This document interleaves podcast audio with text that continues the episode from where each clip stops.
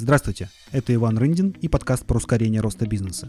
В этом подкасте я общаюсь с предпринимателями и менторами, которые обладают уникальным опытом, большой насмотренностью и помогают стартапам и уже действующим бизнесам расти быстрее и допускать меньше ошибок. Подкаст создан в рамках клуба менторов MentorClub.ru. Сегодня наш гость Виктор Савюк, опытный предприниматель, создатель бренда Dendy, до 2009 года президент компании Akada. С 2010 года частный инвестор, ментор-адвайзер и член совета директоров ряда международных стартапов, таких как Декробот, Финансист, Хаймам, AppFollow.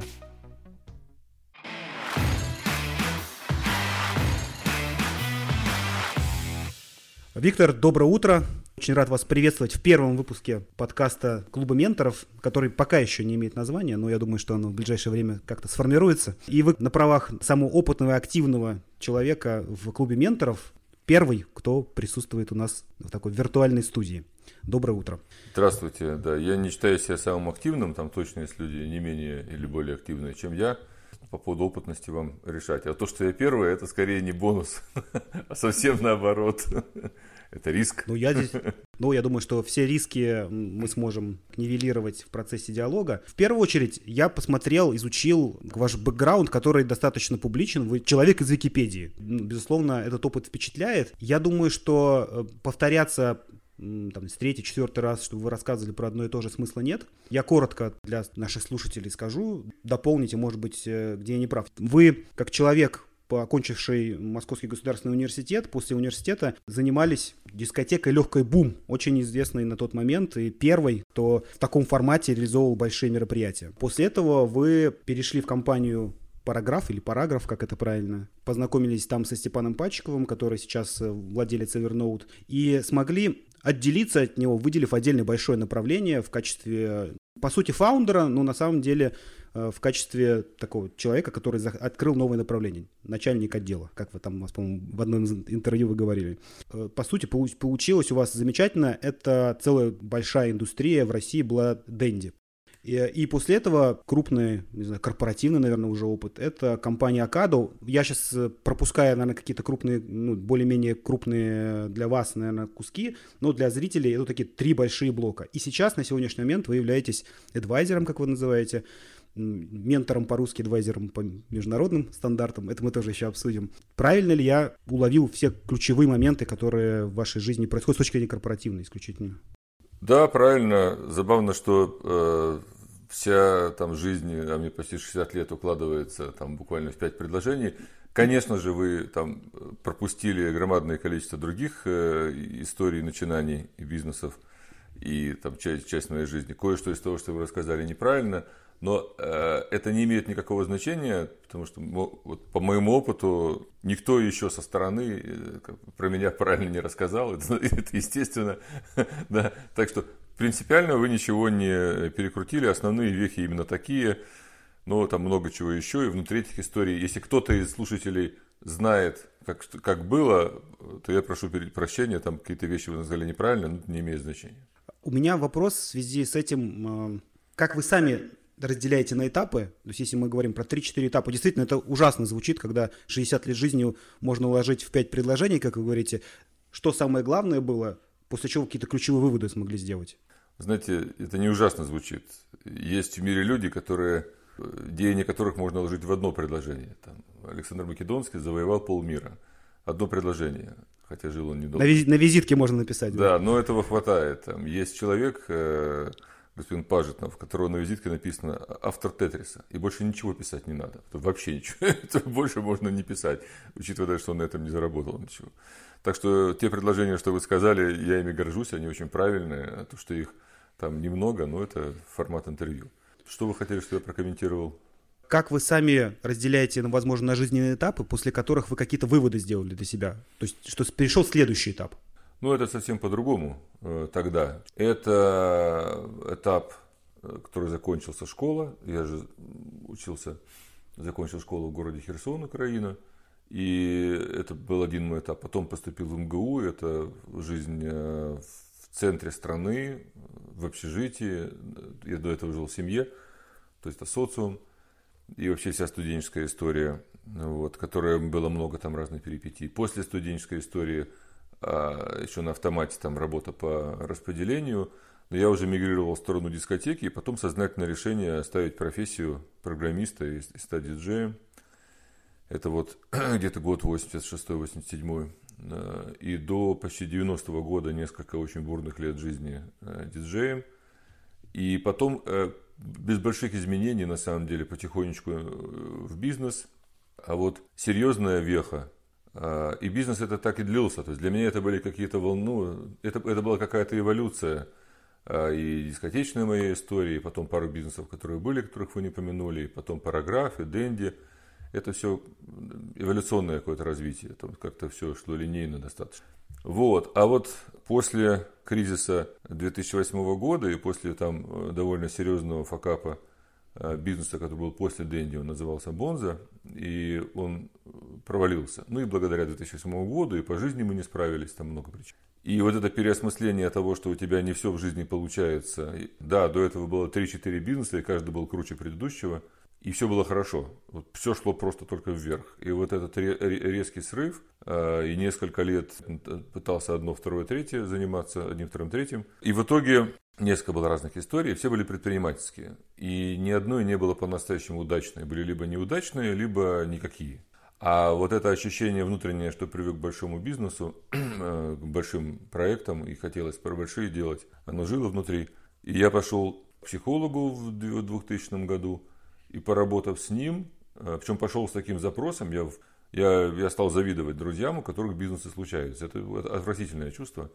И вот это был сильный разворот, потому что ведь в 2003 году я пошел работать по найму. Да, я пошел работать на большие проекты, но по найму, то есть не предпринимателем. Вот. И в итоге... Вот... Это даунгрейд с вашей точки зрения? То есть это...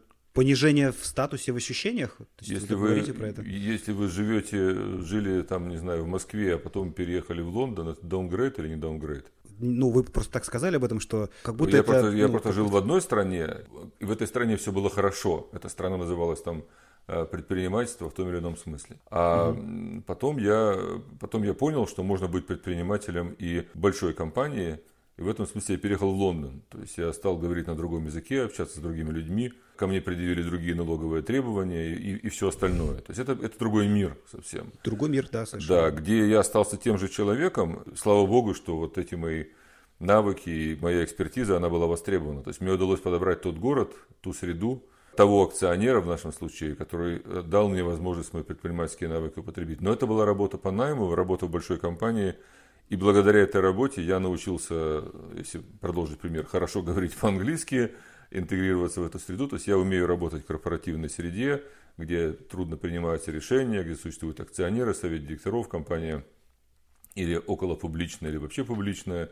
Вот эти истории, они у меня случились, потому что вот это была веха. Вы спросили, какие вехи? Вот веха после длинного предпринимательского подъема, то есть Денди в этом смысле не было веха, это было эволюционное развитие.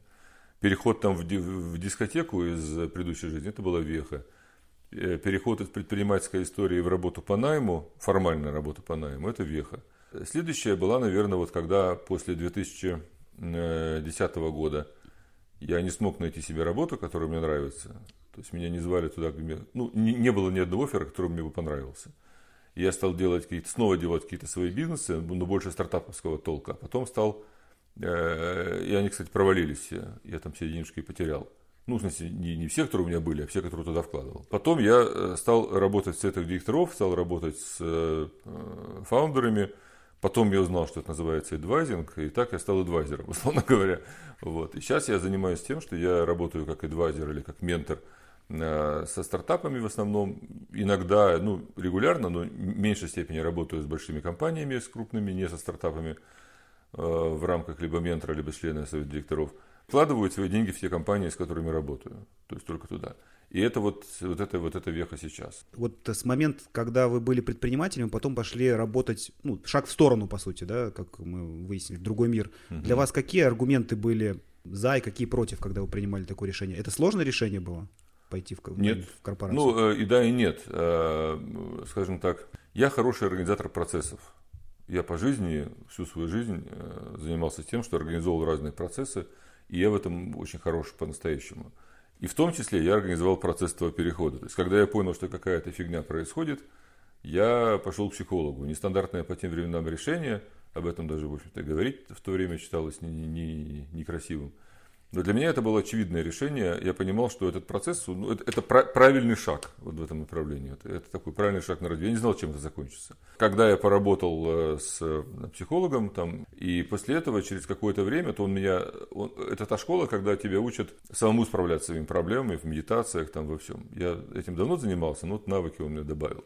Это решение пойти работать по найму, то есть найти ту работу, которая тебе нравится, без вот этого ограничения, что кто-то будет тобой командовать. Если ты сумеешь принять, что это возможно для тебя, и найти человека, который будет принимать более старшее решение, чем ты, но для тебя это будет комфортно. Если ты умеешь найти зону комфорта в этой ситуации, то ты становишься сильнее. И поэтому для меня это не было трудным решением совсем.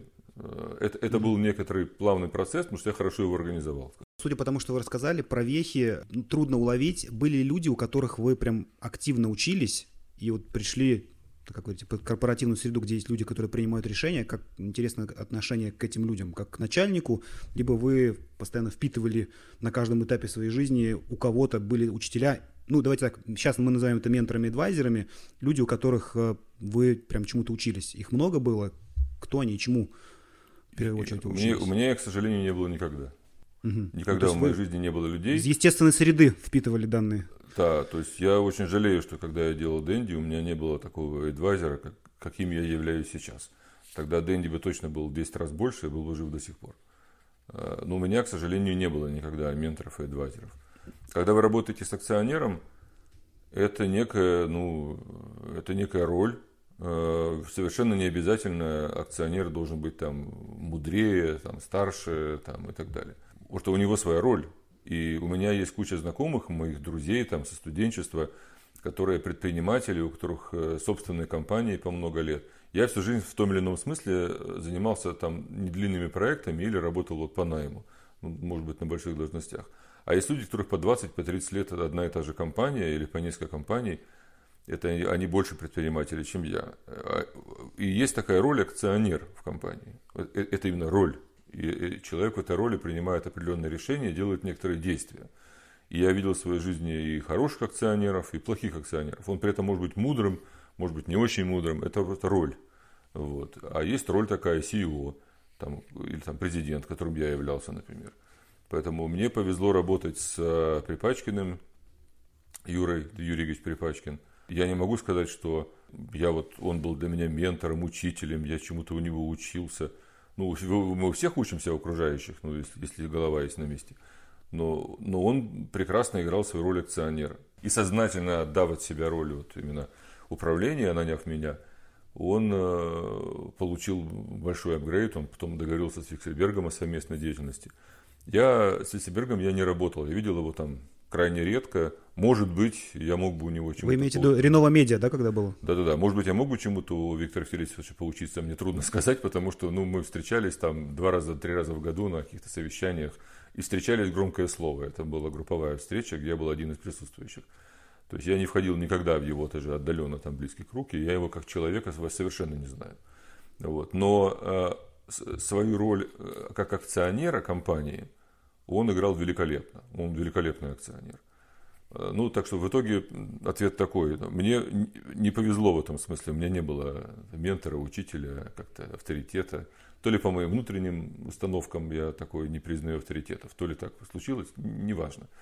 Но это не означает, что я там с кем-то... Наоборот, я с большим уважением относился ко всем акционерам, с кем работал. И в Стиплере же у меня были акционеры. И эти акционеры мои студенческие друзья. И Андрей Чеглаков, там, и Максим Селиванов, и Слава Олендеев.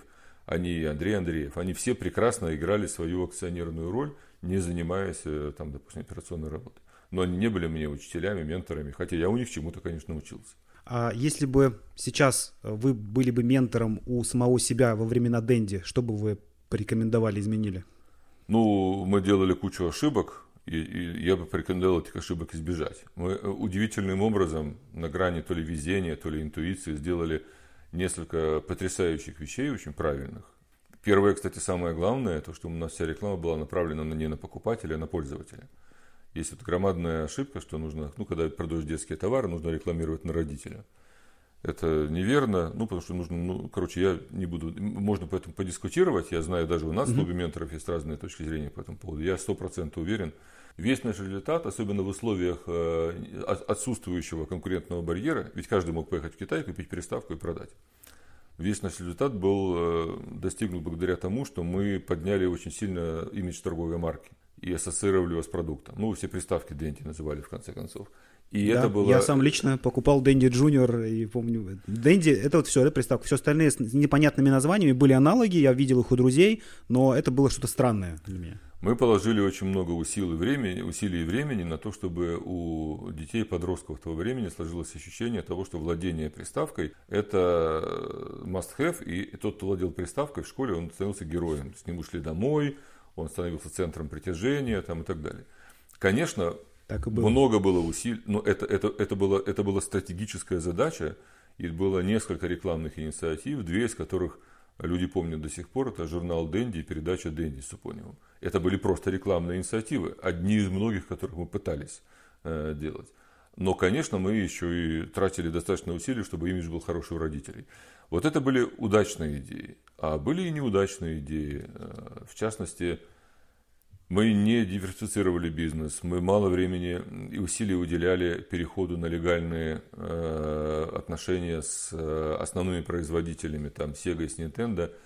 С Nintendo у нас были, но мы как бы, когда первый старт был неудачный, мы просто плюнули на них, потому что они к нам по-свински отнеслись. А нужно было все-таки стараться вписаться в круг окружения Nintendo и Sega, и со временем Sony PlayStation. У нас была прекрасная дилерская сеть. Мы не сделали параллельные какие-то спин-оффы. Одни из наших дилеров, например, сделали его и получили прекрасный бизнес BBK. Нам никто не мешал начать выпускать плееры, там торговая марка была сильная. Мы вообще торговую марку на параллельных продуктах не использовали. То есть мы были сосредоточены на том, что давало деньги, и не смотрели вширь, и не смотрели вперед. И я не говорю уже про управление капиталом. Оно было безобразное по тем временам. Ну, управляли как могли, скажем так. Но я бы сейчас сумел это сделать лучше. Все эти ошибки, они в конце концов так. Ну и плюс проблемы Стиплера, объективные, субъективные. Я бы мог сам... Стиплер это, по сути, был системный интегратор на тот момент уже, да, который в итоге сложился из-за проблем с государством, насколько я понимаю. Да, в основном это было так, если в двух словах, да. Но мне, например, никто не мешал тогда. У меня уже были достаточное количество собственных денег. Я мог бы просто...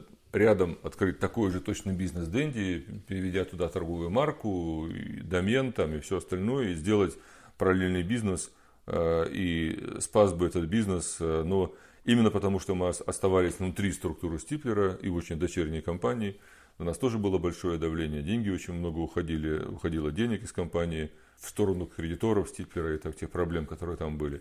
И в итоге это не помогло ни акционерам Стиплера, а я мог бы это сделать независимо, но не сделал. В общем, много... Сейчас бы вы себе три совета, вот какие сами дали, вот пришли бы, разобрались бы в ситуации и сказали, вот сделай раз, два, три. Первое, я бы дал один совет, из которого следуют все остальные. И этот совет я даю сегодня всем фаундерам, хотя никогда не связывал его с Dendy. CEO компании должен большую часть своего времени, хотя бы процентов там 50-60 времени своего, смотреть на полгода, на год вперед.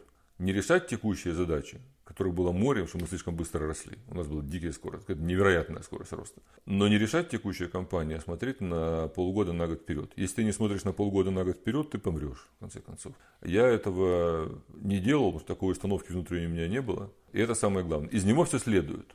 Ну, я же не говорю там про... Как научиться смотреть на полгода, год вперед? Есть какие-то методики? Это же не просто садишься и думаешь, а что же будет... через 6 месяцев, через 12. Можно, ну, то есть смотришь изнутри компании или снаружи. То есть как, есть ли методика, которую вы рекомендуете? Как это делать? Ну, методика... Хорошо, я скажу, да. Простите, если это будет иронически звучать. Это не методика, просто садишься и думаешь. Это методика садишься и думаешь о том, что будет через полгода. То есть просто пытаешься себе представить ту точку, в которой компания должна быть находиться через полгода, через год.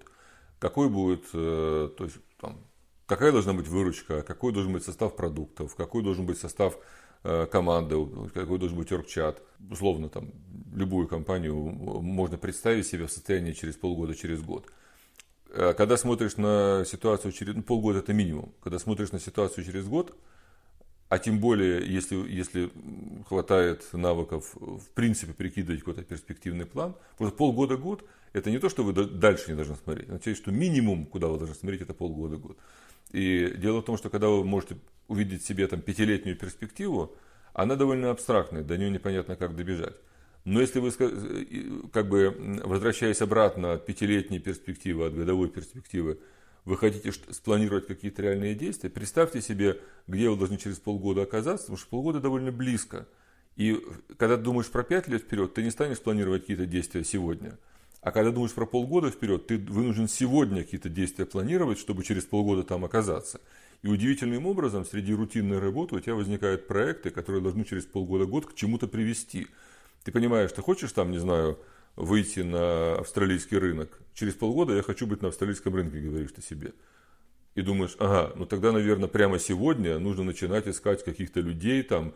Прямо сегодня нужно думать, как делать кастомизацию, есть ли особенности языка английского в австралийский, есть ли какие-то то есть особенности продукта. Да. То есть ты обратным счетом, любые стратегические или даже длиннотактические проекты, они же несколько месяцев делают. Я полгода, я имею в виду, что это обычно средний такой срок того проекта, который нужно начинать сегодня. И для того, чтобы там через полгода оказаться, надо сегодня об этом думать. Я это делал, конечно, когда делал Dendy, но не системно и случайно. А делать надо это системно. Надо постоянно там регулярно себя оценивать и создавать вот эти, начинать эти проекты, которые туда приведут, или корректировать существующие. Давайте перейдем к тему нашего клуба, да, скажем так. Давайте. Менторинг и адвайзинг. Мое наблюдение, что слово «менторинг» стало гораздо чаще встречаться во всех СМИ, в социальных сетях, в общении между людьми. Когда мы обучались вот совместно с вами Дмитрия Волошина, вы были единственным человеком, который имеет практику с точки зрения международной, и слово «адвайзинг» привнесли вот в эту область. На ваш взгляд, это исключительно определение, то есть смысл тот же, но адвайзинг и менторинг – это... Просто в России менторинг, во всем мире адвайзинг. Такая специфика. Или все-таки есть какая-то разница? Да, действительно, я считаю, что это просто одна и та же деятельность, имеющая разные названия. Я не уверен, что во всем мире это называется адвайзинг, а у нас занимается менторинг. Я знаю, что есть такой забавный пример. Знаете ли вы, как назывался первый язык программирования в России? Нет. Лангуага. Ну, никогда не слышал. От language. Ну, это то поколение программистов, которые еще старше меня, они это помнят. Ну, то есть, когда к нам приходят какие-то западные стандарты, которые образовались и сложились там, и мы их принимаем. Ну, потому что, например, весь стартапинг, он не образовался в России. Не Россия родила венчурное движение. Мы тут, к сожалению, далеко не впереди, мы догоняем, пытаемся догнать, и мы копируем стандарты. И было бы глупостью их не копировать. Ну, у нас есть всякие не очень удачные примеры создания собственных венчурных историй. Это, там, допустим, окологосударственное образование, которое пытается стимулировать какие-то венчурные вещи. Ну вот, потому что мы живем в капитализме на сегодняшний день. Ну вот Долина говорит, вот у них это успешно получилось, какие-то в мире еще подобные аналоги, может быть, есть, не знаю. Но в любом случае мы должны понимать, там законодатели мод. Венчурная история гораздо более продвинутая, чем в России. Есть хотя бы в одном месте в мире, это мир называется Кремниевая долина, Silicon Valley. И давайте посмотрим, как это происходит там. Ну, там действительно есть слово «адвайзер», там тоже, конечно, есть слово «ментор». И отсюда, из России, мы тут как пикейные жилеты у Ульфа Петрова, сидя возле собственного подъезда, можем, конечно, критиковать Черчилля и так далее. Черчилль, в общем-то, по барабану, он там живет какой-то своей жизнью. И насколько я знаю, потому что я тоже один из этих пикейных жилетов, я не живу в долине, но насколько я знаю, и работая с американскими стартапами, имея американских там друзей, и сталкиваясь с американскими адвайзерами, которые работали с стартапами там, где я, ну в том же адвайзере-борде, слово «ментор» там большей частью по-прежнему, чаще всего означает исторически помощь человеку, помощь бизнесмену в личностном развитии, но не означает помощь бизнесу этого человека на постоянной основе. Это адвайзинг. Хотя есть адвайзеры менторского толка, ну такие вот, как я, например, которые, а есть адвайзеры-наставники, которые приходят и делают конкретно какую-то вещь. И в долине нет понятия «mentory board». Я такого не слышал, может он есть, но я такого не слышал. Есть понятие «advisory board». И было бы странно, если «advisory board» состоит из менторов. Ну то есть это просто некоторый терминологический ряд. Почему в России слово «ментор» стало больше использоваться, я не знаю, но это не имеет значения. Потому что на моих глазах так получилось, потому что я достаточно давно этим занимаюсь. Менторское движение, скажем, менторинг стал, слава богу, понятным и популярным феноменом в России. Хотя 5-6 лет назад это не было. 3 года назад даже мы с ребятами из Фри, с руководством Фри это обсуждали. Как вот адвайзеров, они статистику приводили. Только 12% стартапов тогда хоть как-то имели хоть какого-то адвайзера. Тогда еще слова «ментор» не было. Ну, было, точнее, но не использовалось там, вот, года 2 назад. Хорошо это или плохо? Хорошо. Это очень хорошо. Потому что, когда вот я Dendy занимался, мы не смогли привить в России родовое название продуктовой категории «видеогейм» или «видеоигра». Стало популярным другое слово «приставка». Приставка, да. Но тот факт, что оно появилось, обеспечило феноменальную виральность. Люди стали понимать, о чем говорят друг другу. А без понимания, о чем говорят друг другу, виральности невозможно объяснить другому человеку и передать ему какую-то ценность, если он слов твоих не понимает. Поэтому в любой продуктовой категории, в любом бизнесе должен быть свой терминологический ряд. Вы знаете, что такое ноутбук, вы знаете, что такое приставка. Вот. Но некоторые из этих слов по-английски, по-немецки, они по-другому звучат абсолютно. Поэтому если у нас в России появился феномен под названием, с английским названием advising, у нас он называется менторинг, и тот, кто называется в долине advisor, у нас называется ментор, это классно, если это все понимают. И все. Ну, а вот нюанс о том, а что правильнее в России говорить, там, advisor, ментор, правильнее говорить так, чтобы тебя понимали. Да, действительно, есть маленькая прослойка вот этой темы, которую вы задели, и очень корректно, и спасибо за этот вопрос.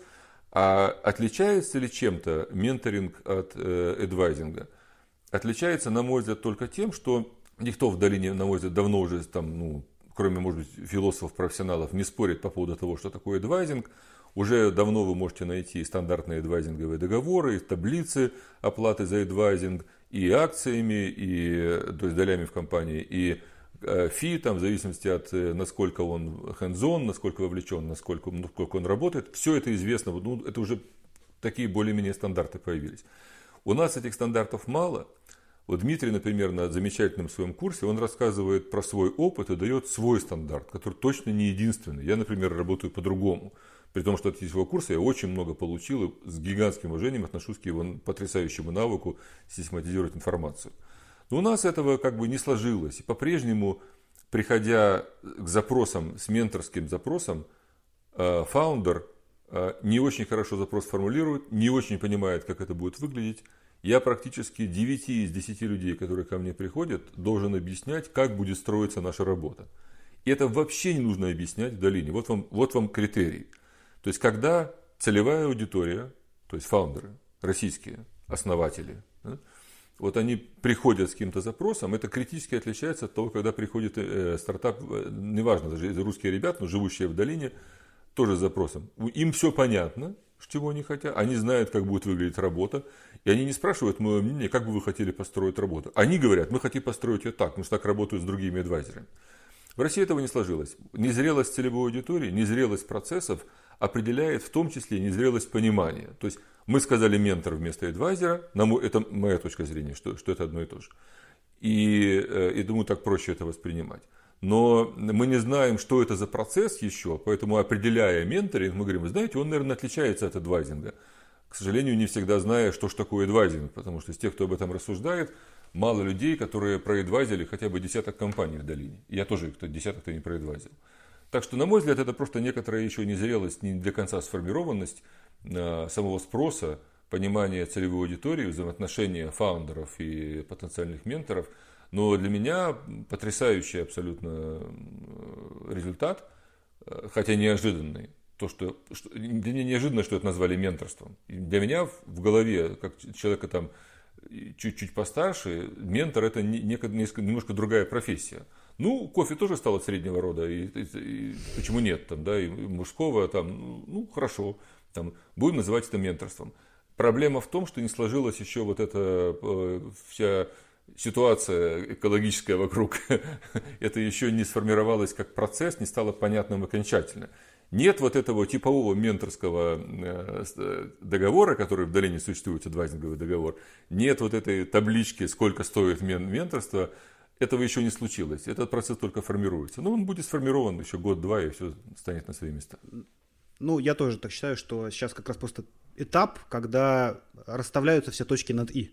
Будут типовые договоры, и, соответственно, сформируются ожидания от того, что можно хотеть, требовать и от ментора с точки зрения стартапа. Потому что сейчас часто я встречаюсь, что действительно нужно объяснять, почему ты ментор, что ты хочешь сделать с моей компанией или со мной, как я должен тебе платить, почему я должен тебе платить, а какой эффект я получу. То есть все стандартный набор вопросов, который просто из-за отсутствия понятийного аппарата устоявшегося. Да. Получается так. Я еще один пример приведу, кстати. Ну вот мы с вами тут синхронно говорим, но пример, мне кажется, показательный. Собрать advisory board, ну, кстати, не все российские менторы готовы работать внутри advisory board. Многие говорят, не, я должен быть один ментором, а как же иначе? Ну, это позиция, я с ней с уважением отношусь, но у меня другая позиция.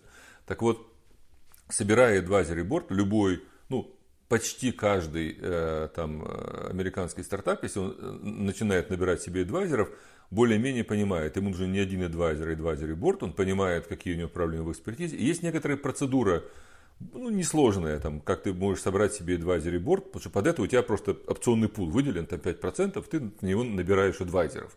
Это такая же рассылка, как фандрайзинг. Делаешь рассылку, то есть ищешь там людей, там, самых, может быть, невероятно высоких, рассылаешь им, кто-то отвечает, ты делаешь шорт-лист, собеседование, формируешь advisory board. Вот если вы представите себе, что эта процедура, она правильная, она идеально правильная процедура, ты формируешь себе под недостаток своей экспертизы, advisory board, ставишь его на сайт, это знак качества, что эти люди с тобой работают. И иногда приходят люди фантастического уровня, просто им интересно, и они соглашаются. И вот вы, и может быть даже на один час в месяц, только надо еще уметь разговаривать с человеком, который тратит на тебя только час в месяц. Да? Вот, к сожалению, мне такие редко достаются фаундеры. Вот эта процедура означает зрелость рынка. Вы много знаете стартапов в России? Я не знаю ни одного, который бы формировал таким образом себе advisory board. А ведь это же логически, ну правильно, согласитесь, да, иметь такую команду адвайзеров. И сложного в этом ничего нет. И желающие наверняка найдутся. Но сам факт того, что никто этого не делает, и слово «никто», потому что я не знаю никого, и в Америке делают не все, у нас просто никто, говорит о том, что это совершенно незрелый рынок еще со стороны спроса. А правильно я понял, что вот такая форма подразумевает, что advisory board работает за опцион? То есть какой-то... Не обязательно. В деньгах это реже выражается? Или и так, и так? Как, и так, как, и так. Как... Это зависит. Один из стартапов, с которым я давно сотрудничаю, я был адвайзером там несколько лет, но ребята... Ну, все равно происходит в какой-то момент выгорание, по крайней мере, у меня отношения. Мы в прекрасных отношениях, но я их больше не адвайзер, они ко мне не обращаются. У них есть адвайзеры, и мы общаемся, мне было интересно, я знаю, сколько это стоит. Хороший один адвайзер, но у него тоже есть как бы команда, то есть он адвайзит сам, но если нужно там вовлечься, он привлекает команду, с которой работает. Он пришел к ним из Миру, по рекомендации владельца Миру, они знакомы, и они стоили там, ну такой порядок денег, насколько я помню, это было там несколько тысяч долларов за 2-3 часа в неделю. Вот так вот. То есть там было начало работы, ну такой порядок. Вот. Но потом как бы через там, год они пересмотрели отношения, но они долго так работали. Это вот нормальная история. Мои наблюдения, возможно, я просто не работал с стартапами, у которых прям уже большой финансовый поток. Редко кто понимает, как он эти деньги, условно, отобьет. Возможно, это проблема ментора объяснить, да, или адвайзера объяснить, почему это стоит достаточно дорого, особенно на ранних стадиях стартапов. Вы как объясняете, почему это стоит столько? Либо там, почему нужно давать долю? Я стараюсь этого не... Доля в России, ощущение халявы какое-то, что желание, что зачем мне платить там 100 тысяч рублей, 200 тысяч рублей в месяц за ментора? У меня есть великолепный пример. Это моя супруга, которая Алена, она психолог, она причем клинический психолог, 5 лет работала в клинической психологии, она психотерапевт, и коуч, и бизнес-тренер, то есть у нее много таких вот очень интересных этапов в жизни, достижений. Она, причем бизнес-тренером в американской компании работала, то есть она на таком достаточно всегда очень высоком профессиональном уровне работала. И как психолог, как коуч, она давно мне сказала следующую вещь, что для того, чтобы сам процесс был эффективен, вот чтобы помочь человеку, есть два базовых условия. Он должен хотеть с тобой работать. Не родители перевели или жена заставила. Он должен хотеть, причем желательно хотеть настолько, чтобы хотя бы раза два тебе написать. Если один раз написал, там, может, прочитал где-то в сети, написал, то лучше сказать, давай напишите мне через неделю, у меня там сейчас времени нет времени, и большинство не пишет. Он должен хотеть, и он должен за это платить. Если он не платит, это означает, что ему это не нужно. Да. Ценности нет. Да, то для него. Нет ценности. Но все это крутится вокруг того, что у человека есть сформированный запрос.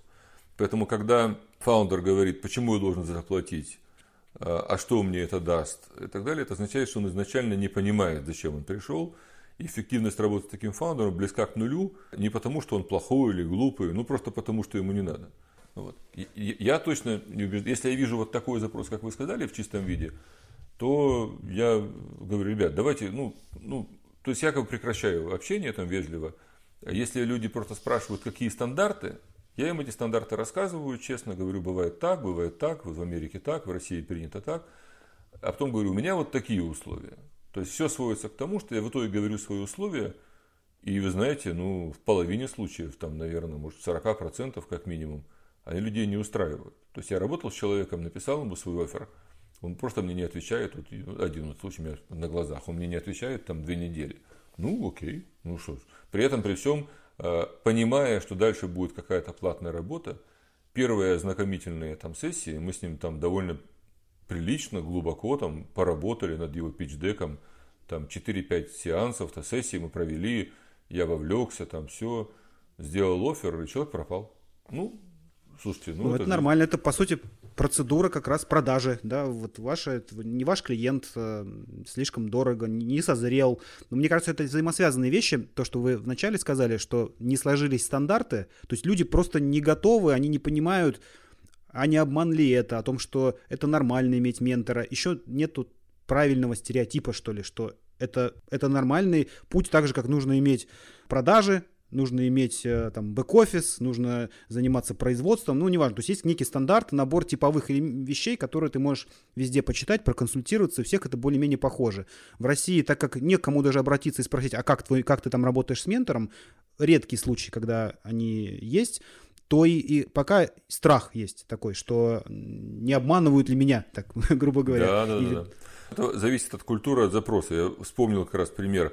Российский стартап, я с ним работал, и несколько лет назад они пригласили американского адвайзера, пообщавшись с ним несколько раз, он выдал оффер, оговорив загрузку. Загрузка это была буквально там 3-4 часа в неделю, то есть немного, я так загружаюсь, вот когда мы договариваемся на час-два, по факту часто бывает 3-4 часа в неделю, это норм. Человек выдал, значит, $10 000 в месяц, потом через 3-4 месяца работы его пригласили переехать в Москву и поработать в офисе с командой вовлеченно. Он сказал, это будет почти фулл-тайм, и попросил всю компенсацию расходов на перелеты на гостиницы плюс $30 000. То есть это вот адвайзер американский, который работает там профессионально. Может, он деньжат решил срубить, не знаю, можно там дисконтировать эту сумму, не знаю, на риски помножить, которую он на Россию наложил. Но вот, пожалуйста, он не просил долю в компании совершенно, и такие варианты тоже возможны. Но это же сильно зависит, получается, от финансового состояния проекта. Да? То есть проект должен иметь возможность среди своих операционных расходов нести такие, для многих бизнесов вообще неподъемные, я имею в виду стартапы, которые прямо на начальной стадии, неподъемные с точки зрения финансовых расходов. Конечно, оба примера, которых я привел, относятся к стартапам, которые имели уже достаточно приличный оборот, несколько миллионов долларов хотя бы годового оборота уже было, и команду там приличную, и соответственно запрос серьезный, да. И уже как бы делиться долей с адвайзером не очень хотели в этом случае. Угу. Да, это правда, это так. На более ранних стадиях там в основном, конечно, опционы идут, не готовы платить. А вы помните своего первого менти? Я помню первый свой контракт, и он, это не секрет. Это компания AppFollow, вот, которая финская сейчас, это русские ребята, она инкорпорирована в Финляндии. Вот мы начали работать то ли в 2014, то ли в 2015 году. Три года, то есть я там и инвестировал, и эдвайзил. Я сразу попросил апгрейд за эдвайзинг, и я потом это стал практиковать. Мы так договорились, что вот этот апгрейд за эдвайзинг они мне дадут через 9 месяцев. При этом они имели право в любой момент времени отказаться без объяснения причин мне давать эту долю просто. Или дать меньшую. Ну, то есть, на свое усмотрение. Было понятно, что неясно, нужна ли будет моя помощь или нет. Как мне показалось, мы достаточно эффективно в это время сотрудничали, и они мне эту долю, честно, выделили, хотя никаких формальных обязательств не было. Более того, в нашем соглашении прям было написано, что они могут отказаться без объяснения причин, у меня не будет никаких претензий. И в каком-то смысле, я считаю, это лучший вариант. Потому что если тебя фаундер обманет, тогда он тебе, в общем-то, и не нужен, на мой взгляд. Это все там... Конечно, если потратил год времени, это обидно. Я не представляю себе адвайзера, ментора, который потратил год времени на фаундера и не понял, что этот человек может его обмануть. Это очень странно было. Это был мой первый контракт. И AppFollow и бизнес классный, по-настоящему классный. Ребята замечательные. Это Анатолий Шарифуллин, Евгений Круглов, два фаундера. Еще кофаундер есть, Павел. Прекрасные ребята, прекрасный бизнес. На очень хорошем сейчас они уровне находятся. Как происходит обычно процесс менторинга? Какие стадии есть у него? Знакомы вы ли с понятием трекинг? Я слышал про трекинг, я знаю трекеров лично, никогда не участвовал ни в той, ни с другой стороны, и, скорее всего, я не представляю себе, что такое трекинг непосредственно. Если коротко, просто чтобы было понятно, какого, наверное, рода ответ может быть с точки зрения менторинга. Трекинг – это набор методик, которые позволяют продиагностировать узкое место в бизнесе, первое, то есть они в бизнесе находят одно узкое место, затем это узкое место строит набор гипотез, есть прям шаблоны документов, какими действиями можно это узкое место расширить, это могут быть продажи, это может быть производство, это может быть найм людей, персонал, и затем в еженедельном режиме трекер контролирует, как команда бежит, насколько быстро, чтобы это узкое место расшить, и затем строятся новые гипотезы, проверяется, и трекер, по сути, как такой... Человек с большой насмотренностью в других бизнесах может это узкое место постоянно искать и корректировать, и затем его с помощью, он сам руками ничего не делает, так же, собственно, как и ментор чаще всего, по определенной методике проверяют эти гипотезы, проводят планерки по определенной структуре. Каждую неделю они ускоряют процесс достижения цели. То есть есть цель, есть узкое место, и они расшивают узкое место и бегут. Это совсем грубо. Есть прям набор, что они называют фреймворком, набор методик, шаблонных документов. И трекер, который во фри, это может быть трекер, который отдельно работает сам с командой, он по этой методике пушит команду к цели. Это если такое в менторинге. У меня есть свой идеологический подход к этому, и от этой идеологии выстраиваются и методики. Идеологический подход такой. Я считаю, что ментор или адвайзер – это человек, который имеет больше опыт в том бизнесе, по поводу которого он общается, имеет большую экспертизу. И из этого следует, что он может увидеть ошибки. Главная проблема, если мы говорим, помните, это стандартная боль, решение, рынок. Да, главная боль стартапа с точки зрения менторинга, как сервиса, который он получает, главная боль, которую, возможно, многие фаундеры не осознают или осознают ее, не видя, боль в том, что они делают ошибки. Они делают ошибки из-за отсутствия экспертизы, из-за отсутствия опыта в этой экспертизе. Делают ошибки, и эти ошибки, в общем-то, стандартные. И в долине смерти 90% стартапов помирают не потому, что у них плохая идея, а потому, что они делают ошибки. Из-за несовершенства той же самой команды, о которой всегда мы и говорим. И если у фаундера хватает знаний, интеллекта, опыта сказать себе, у нас нет экспертизы в этом, чтобы мы сделали ошибок, давайте позовем адвайзера, или хотя бы сказать себе другую фразу. Я не знаю, где у нас ошибки, но они точно где-то есть. Давайте позовем адвайзера, чтобы он нам сказал, есть ли у нас ошибки. Хотя бы так. Тогда они привлекают адвайзера, и задача адвайзера в этом смысле – помочь им этих ошибок избежать. Теперь давайте посмотрим выводы, какие отсюда. Для того, чтобы я, как ментор или адвайзер, помог фаундеру избежать ошибок, я должен фильтровать его идеи. Я должен пропускать через себя, через свой опыт его идеи, фильтровать таким образом и говорить ему, вот здесь вы ошибаетесь. То есть я работаю фильтром. При этом, при всем, очень часто большинство фаундеров приходят за тем, чтобы им дали волшебное зерно. Волшебный боб, который бросит в землю, он вырастет до небес, и все будет замечательно. Они ждут какого-то совета потрясающего. Да. И это ровно не так на самом деле происходит. Самое лучшее, что можно сделать для фаундера, это его идея отфильтровать, сказать, вот это неправильно, а вот здесь действительно клево, а тут, похоже, у вас есть точка роста, то есть неправильная, с которой можно в точку роста превратить. Это фильтрация.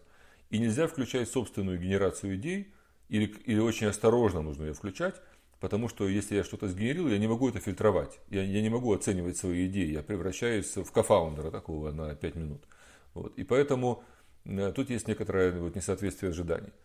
И все мои методики, мои личные методики, они из этого следуют. И то, что вы про трекинг говорили, это об этом же. То есть трекер находит узкое место. Он находит потенциальную ошибку. Но у него есть методики, с помощью которых он технологически за этим узким местом следит, диагностирует, сопровождает и смотрит, насколько оно становится там не узким, скажем так. У меня такие методики выработали собственные как-то со временем. Я за счет большой насмотренности, за счет понимания, где они обычно бывают, моя сессия строится примерно так. То есть за один час я 10-20 минут слушаю фаундера, как он рассказывает. Если он дольше говорит, я его просто перебиваю, сокращаю. Потом несколько вопросов уточняющих, я настраиваюсь. И после этого минут за 15-20 я сразу ему рассказываю, где у него ошибки. И, вероятно, во-первых, с вероятностью процентов 95, наверное, это почти 100, эти ошибки действительно ошибки и проблемы. Но я наверняка не вижу всех проблем. Вот в чем прелесть курса и технологии, которую Дмитрий давал на курсе.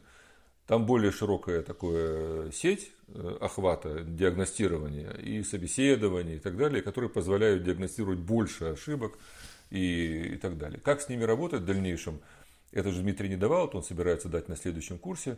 Но, по крайней мере, вот этот поиск этих ошибок, он как раз и является главной проблемой.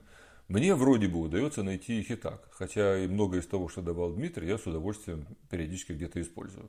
Я не работаю по той системе, по которой он дал до сих пор, но я использую методики, которые он дал, они для меня очень ценны.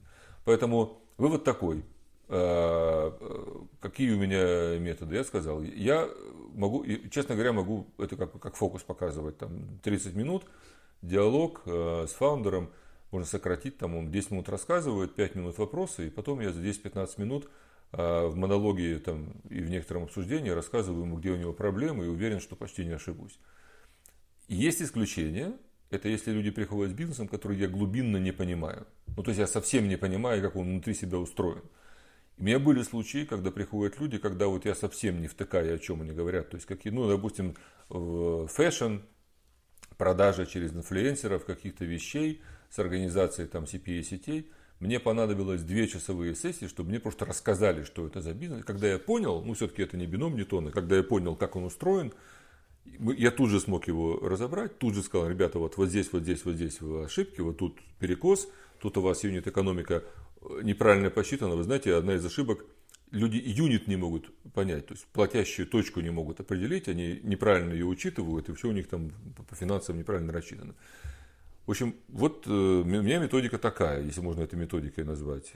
Вы сейчас говорите про некую первичную встречу, да. Когда процесс уже менторинга, скажем так, вы заключили соглашение, из чего состоят ваши периодические встречи? Теперь понял, да. Значит, чаще всего мы договариваемся, то есть когда мы определяем слабые места, мы прям говорим так, окей, нам нужно поработать с go-to-market, или нам нужно покрутить юнит-экономику, потому что product-market-fit не очевидный. То есть мы говорим о том, вот мы эти слабые места, когда определяем, даже на первой встрече или на первых 2 встречах бывает, мы говорим, вот нужно этим позаниматься. Потом еще пару встреч мы это докручиваем.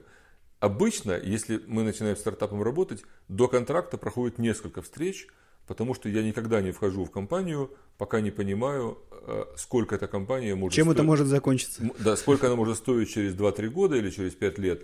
Потому что моя цель – это получить в компании долю, которая на экзите может дать мне от 2 до 5 миллионов евро через какое-то время. Может быть, так получится. Часть этой доли я получаю как адвайзинговую компенсацию, а часть я просто покупаю. И все. Но для этого я должен верить вместе с фаундером, что она к чему-то придет. И пока мы хоть в каком-то виде финансового плана, идею не сформируем, я в компанию не вхожу. Когда я ее уже представляю, я соглашаюсь, мы о чем-то договариваемся. И моя доля сильно зависит от того, что я покупаю, от того, что я вижу впереди. Это занимает какое-то время. В это время мы еще поглубже смотрим на какие-то истории, начинаем понимать, на каком мэтчинг происходит или нет, комфортный ли диалог. Когда договариваемся, мы идем по этим слабым местам. То есть мы просто выстраиваем какой-то roadmap, по которому идем, либо такой формализованный, который Дмитрий советует делать, либо в меньшей степени, потому что не все фаундеры это приемлют. Вот. Но мы говорим, мы работаем с этим и с этим. В ходе, как правило, поскольку я все-таки вот такого менторского типа адвайзер, в смысле менторского, как человек с гораздо большим опытом, существенно большим опытом, с отрывом таким не 2-3 года, а 20 лет. И с опытом, ну, все-таки у меня там так или иначе два единорога я построил, это такой редкий опыт, хотя я там был не фаундером, а наемным, но тем не менее. И поэтому мы в ходе этого выплывают еще какие-то вопросы, мы начинаем в них переключаться. Иногда я делаю дополнительную оценку, начинаю работать с менеджментом и так далее. Ну, например, вижу, что вот реально проблема какая-то возникает на продажах, но я не понимаю почему. Вижу по отчетности, по разговорам, там, по падению каких-то показателей. Тогда я говорю, давайте я пообщаюсь там, с ропом, с продавцами, с маркетологом, давайте копнем поглубже. То есть там как-то более глубокое диагностирование. Мне повезло в том смысле, что я почти все, ну почти любое направление, от финансовой аналитики до организации продаж и организации производства, могу продиагностировать сам. У меня опыта хватает. Не везде я могу это поправить сам, но везде могу понять, что там есть проблема, что основные индикаторы неверные. Я там диагностирую, появляется новая проблема. Вот так мы... Бывает так, что через год мы работаем уже над совершенно другими проблемами, чем были в начале. Вы как-то готовитесь к следующим встречам? Думаете, предлагаете на следующий раз там что-то? Как это происходит? Конечно. Ну, безусловно. В ходе обсуждения мы договариваемся о том, кто к следующей встрече, или, неважно, может, не к следующей встрече, кто по этой теме что-то готовит. Чаще всего это делает фаундер, или он кому-то это поручает. Иногда даже я с кем-то из его людей там встречаюсь, чтобы помочь что-то сделать.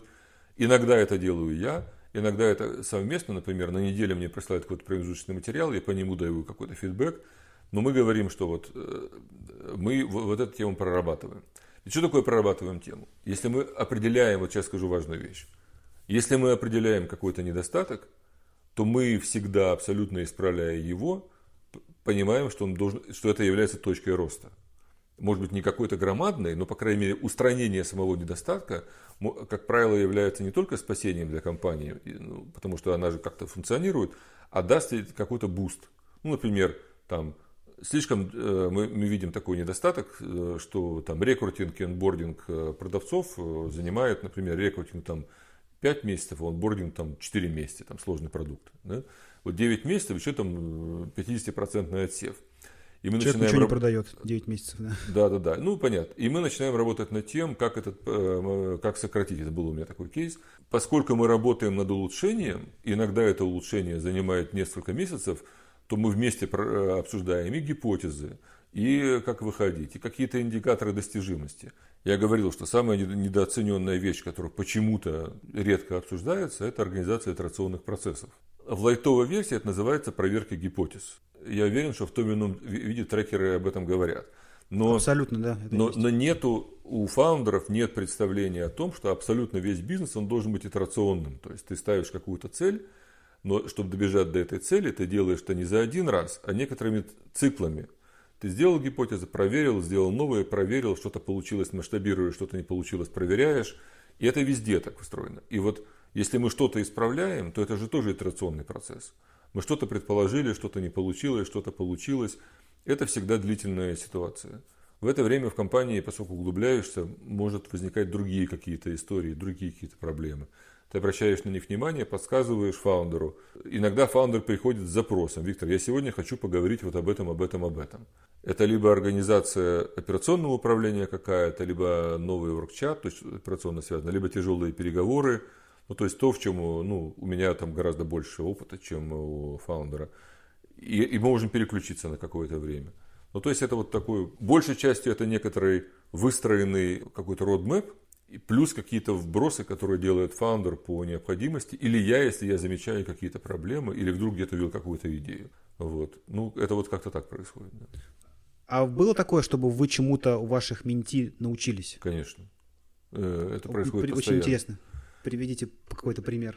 Надо четко понимать, что абсолютно все бизнес-процессы за последние там, 30-40 лет сильно изменились в России. И каждые 5 лет они обновляются. Есть точечные примеры. Вот если я вспоминал компанию AppFollow, Мы долго дискутировали все время с Анатолием Шарифуллиным о том, как выстраивать рекламу или лидогенерацию. Вот. И он-то как раз, то есть у них, я настаивал на том, что нужно включать рекламные истории, потому что их основные тогда клиенты это были SMB. А у них не получалось. То есть органика хорошо конвертировалась, а платные ряды нет. И он через несколько месяцев показал мне на основе собственных, там, очень невероятно крутых расчетов, он собрал данные на основании того, что он там прочитал у Олега Якубенкова в GoPractice. Он показал мне расчеты, где просто доказал на цифрах и показал на ссылках там, на авторитетных товарищей, что платная лидогенерация стандартная, ну, таргетированная, там, не работает. Что должны быть другие методы. Мы не знали тогда еще какие. Вот. Ну вот, например, это такой узкий пример, но для показательный, что просто он меня переубедил откровенно. Угу. Ну, не говоря уже о том, что я касаюсь новых бизнесов, новых сфер, как-то работает. За это время я очень неплох там, в принципе, в организации маркетинга рекламы, но методы рекламы маркетинга технические сильно поменялись. Если бы я не работал со стартапами, я бы многих деталей бы и не узнал каких-то. То есть это всегда приходится чему-то, ну, мне приходится много читать, просматривать, доучиваться постоянно. Ну, не системно, а вот по каким-то вещам. Начиная от обычного определения, посмотреть и так далее. Я на моих глазах родился феноменальный, абсолютно и очень важный индикатор для SaaS-бизнесов. Это Net Revenue Retention или Net Dollar Retention, родился 2 года назад примерно, или там, и стал одним из определяющих ну, индикаторов бизнес-аналитики. И это тоже было, как-то я узнал об этом через бизнес, через вот это общение. Я еще учусь не потому, что только с ребятами работаю, потому что из-за работы с ребятами я много читаю, там разных телеграм-каналов, разных ссылок, просматриваю. И это все в совокупности, конечно, очень сильно обновляет. Поэтому интегрально и коротко, я могу сказать так, если бы я не занимался этой деятельностью, с ребятами не общался, я бы знал сегодня, ну, в десятки раз меньше, в десятки раз, в сотни, может, раз меньше, чем я знаю сейчас. Как, на ваш взгляд, по возрасту, то есть вы человек, который прожил уже, ну, несколько этапов возраста в предпринимательстве, как, на ваш взгляд, отличаются ошибки предпринимателя, которые там первые годы в бизнесе, там, который человек там 3-4-5 лет и там 10 плюс? Есть ли какие-то, с точки зрения менторинга и с точки зрения развития бизнеса, как вы встречаете, какие ошибки на одном этапе, на втором, на третьем? Возможно, у вас какие-то другие этапы будут? У меня этапы совершенно другие. Я эту классификацию, этой серии «В кустах рояль». Я эту классификацию для тебя сделал достаточно давно, и я про нее там открыто говорю. Я делю фаундеров, ну, по большому счету, на 4 группы. Можно как-то еще внутри делить, но по большому счету. Если, послушав этой группы, вы скажете: Виктор, а как насчет вот этого, мне будет интересно. 4 группы такие. Первая группа – это мой первый бизнес. То есть стартапинг, ну, именно стартапинг, ну, как мой первый бизнес. Это обычно там 20-25 лет, хотя бывают исключения. То есть человек до этого предпринимательством не занимался и делал именно стартап. Вторая группа – это, значит, мой первый стартап, а до этого был операционный опыт. Это, как правило, люди 30-40 лет, которые вот имеют операционный опыт и переходят и пытаются сделать именно стартап. Но я не буду объяснять, что такое стартап, ну, венчурную историю. Да? Значит, третья группа – это 2 факапа, условно назовем. То есть люди, у которых это стартаперы, которые уже профукали там 2-3 бизнеса. Причем профукали не просто там взяли денег, пропили и ушли, а вот именно в каждом из них впахивали по 3-4 года, но не получилось. Старались, но не смогли. Да, старались, да, убили кучу времени, сил, там, денег там своих и инвесторских, но ничего не смогли. И 4-я группа – это продал свой бизнес за миллион. То есть он был стартап, дорого продал и делает следующий стартап. Успешный, значит, стартапер. На мой взгляд, самая эффективная группа – это как раз 2-3 факапа, когда за спиной. Причем желательно, чтобы ребятам было уже там 40+. И статистически, насколько я знаю, у них лучшие результаты, вот если взять именно когорту вот таких фаундеров. Потому что они уже как бы кровью своей и потом поняли, что все те ошибки, про которые в сети открыто пишут: ребята, не делайте вот так, делайте вот так, делайте финпланы, считайте юнит-экономику, работайте с адвайзерами и так далее. Это все нужно делать. Это все не фульки-мульки, там, да, это нужно делать, иначе будет плохо. И они на своих ошибках многому научились. Это самые благодарные люди по работе с адвайзером, там, с с инвестором и так далее. Дальше сложная группа – это операционщики, которые переходят, потому что они приносят свою уверенность, и некоторые стартапные истории, как им не говори, они все равно, вот у них срабатывают свои какие-то ценности, и они не слышат, и пропускают мимо ушей, и могут делать ошибки, потому что стартапинг отличается от операционного бизнеса.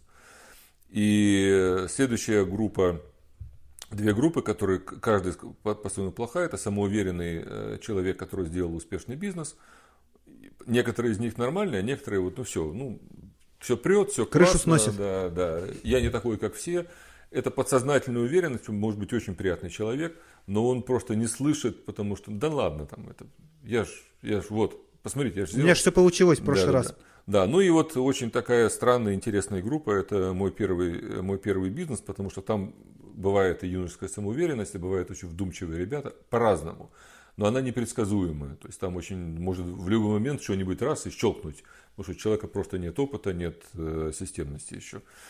Я вот так делю для себя, и это не совсем связано с возрастами. Спасибо вам большое. Я очень рад, что первый блин, на мой взгляд, мне оказался комом. Мне очень понравилось, что в ваших ответах всегда что-то новое. Вот это очень здорово, на мой взгляд. Это то, чему у вас можно поучиться. Спасибо вам большое. Это был подкаст про ускорение роста бизнеса, где предприниматели и менторы делятся со слушателями своим жизненным и бизнес-опытом. Подкаст создан в рамках клуба менторов MentorClub.ru. Услышимся в следующих выпусках.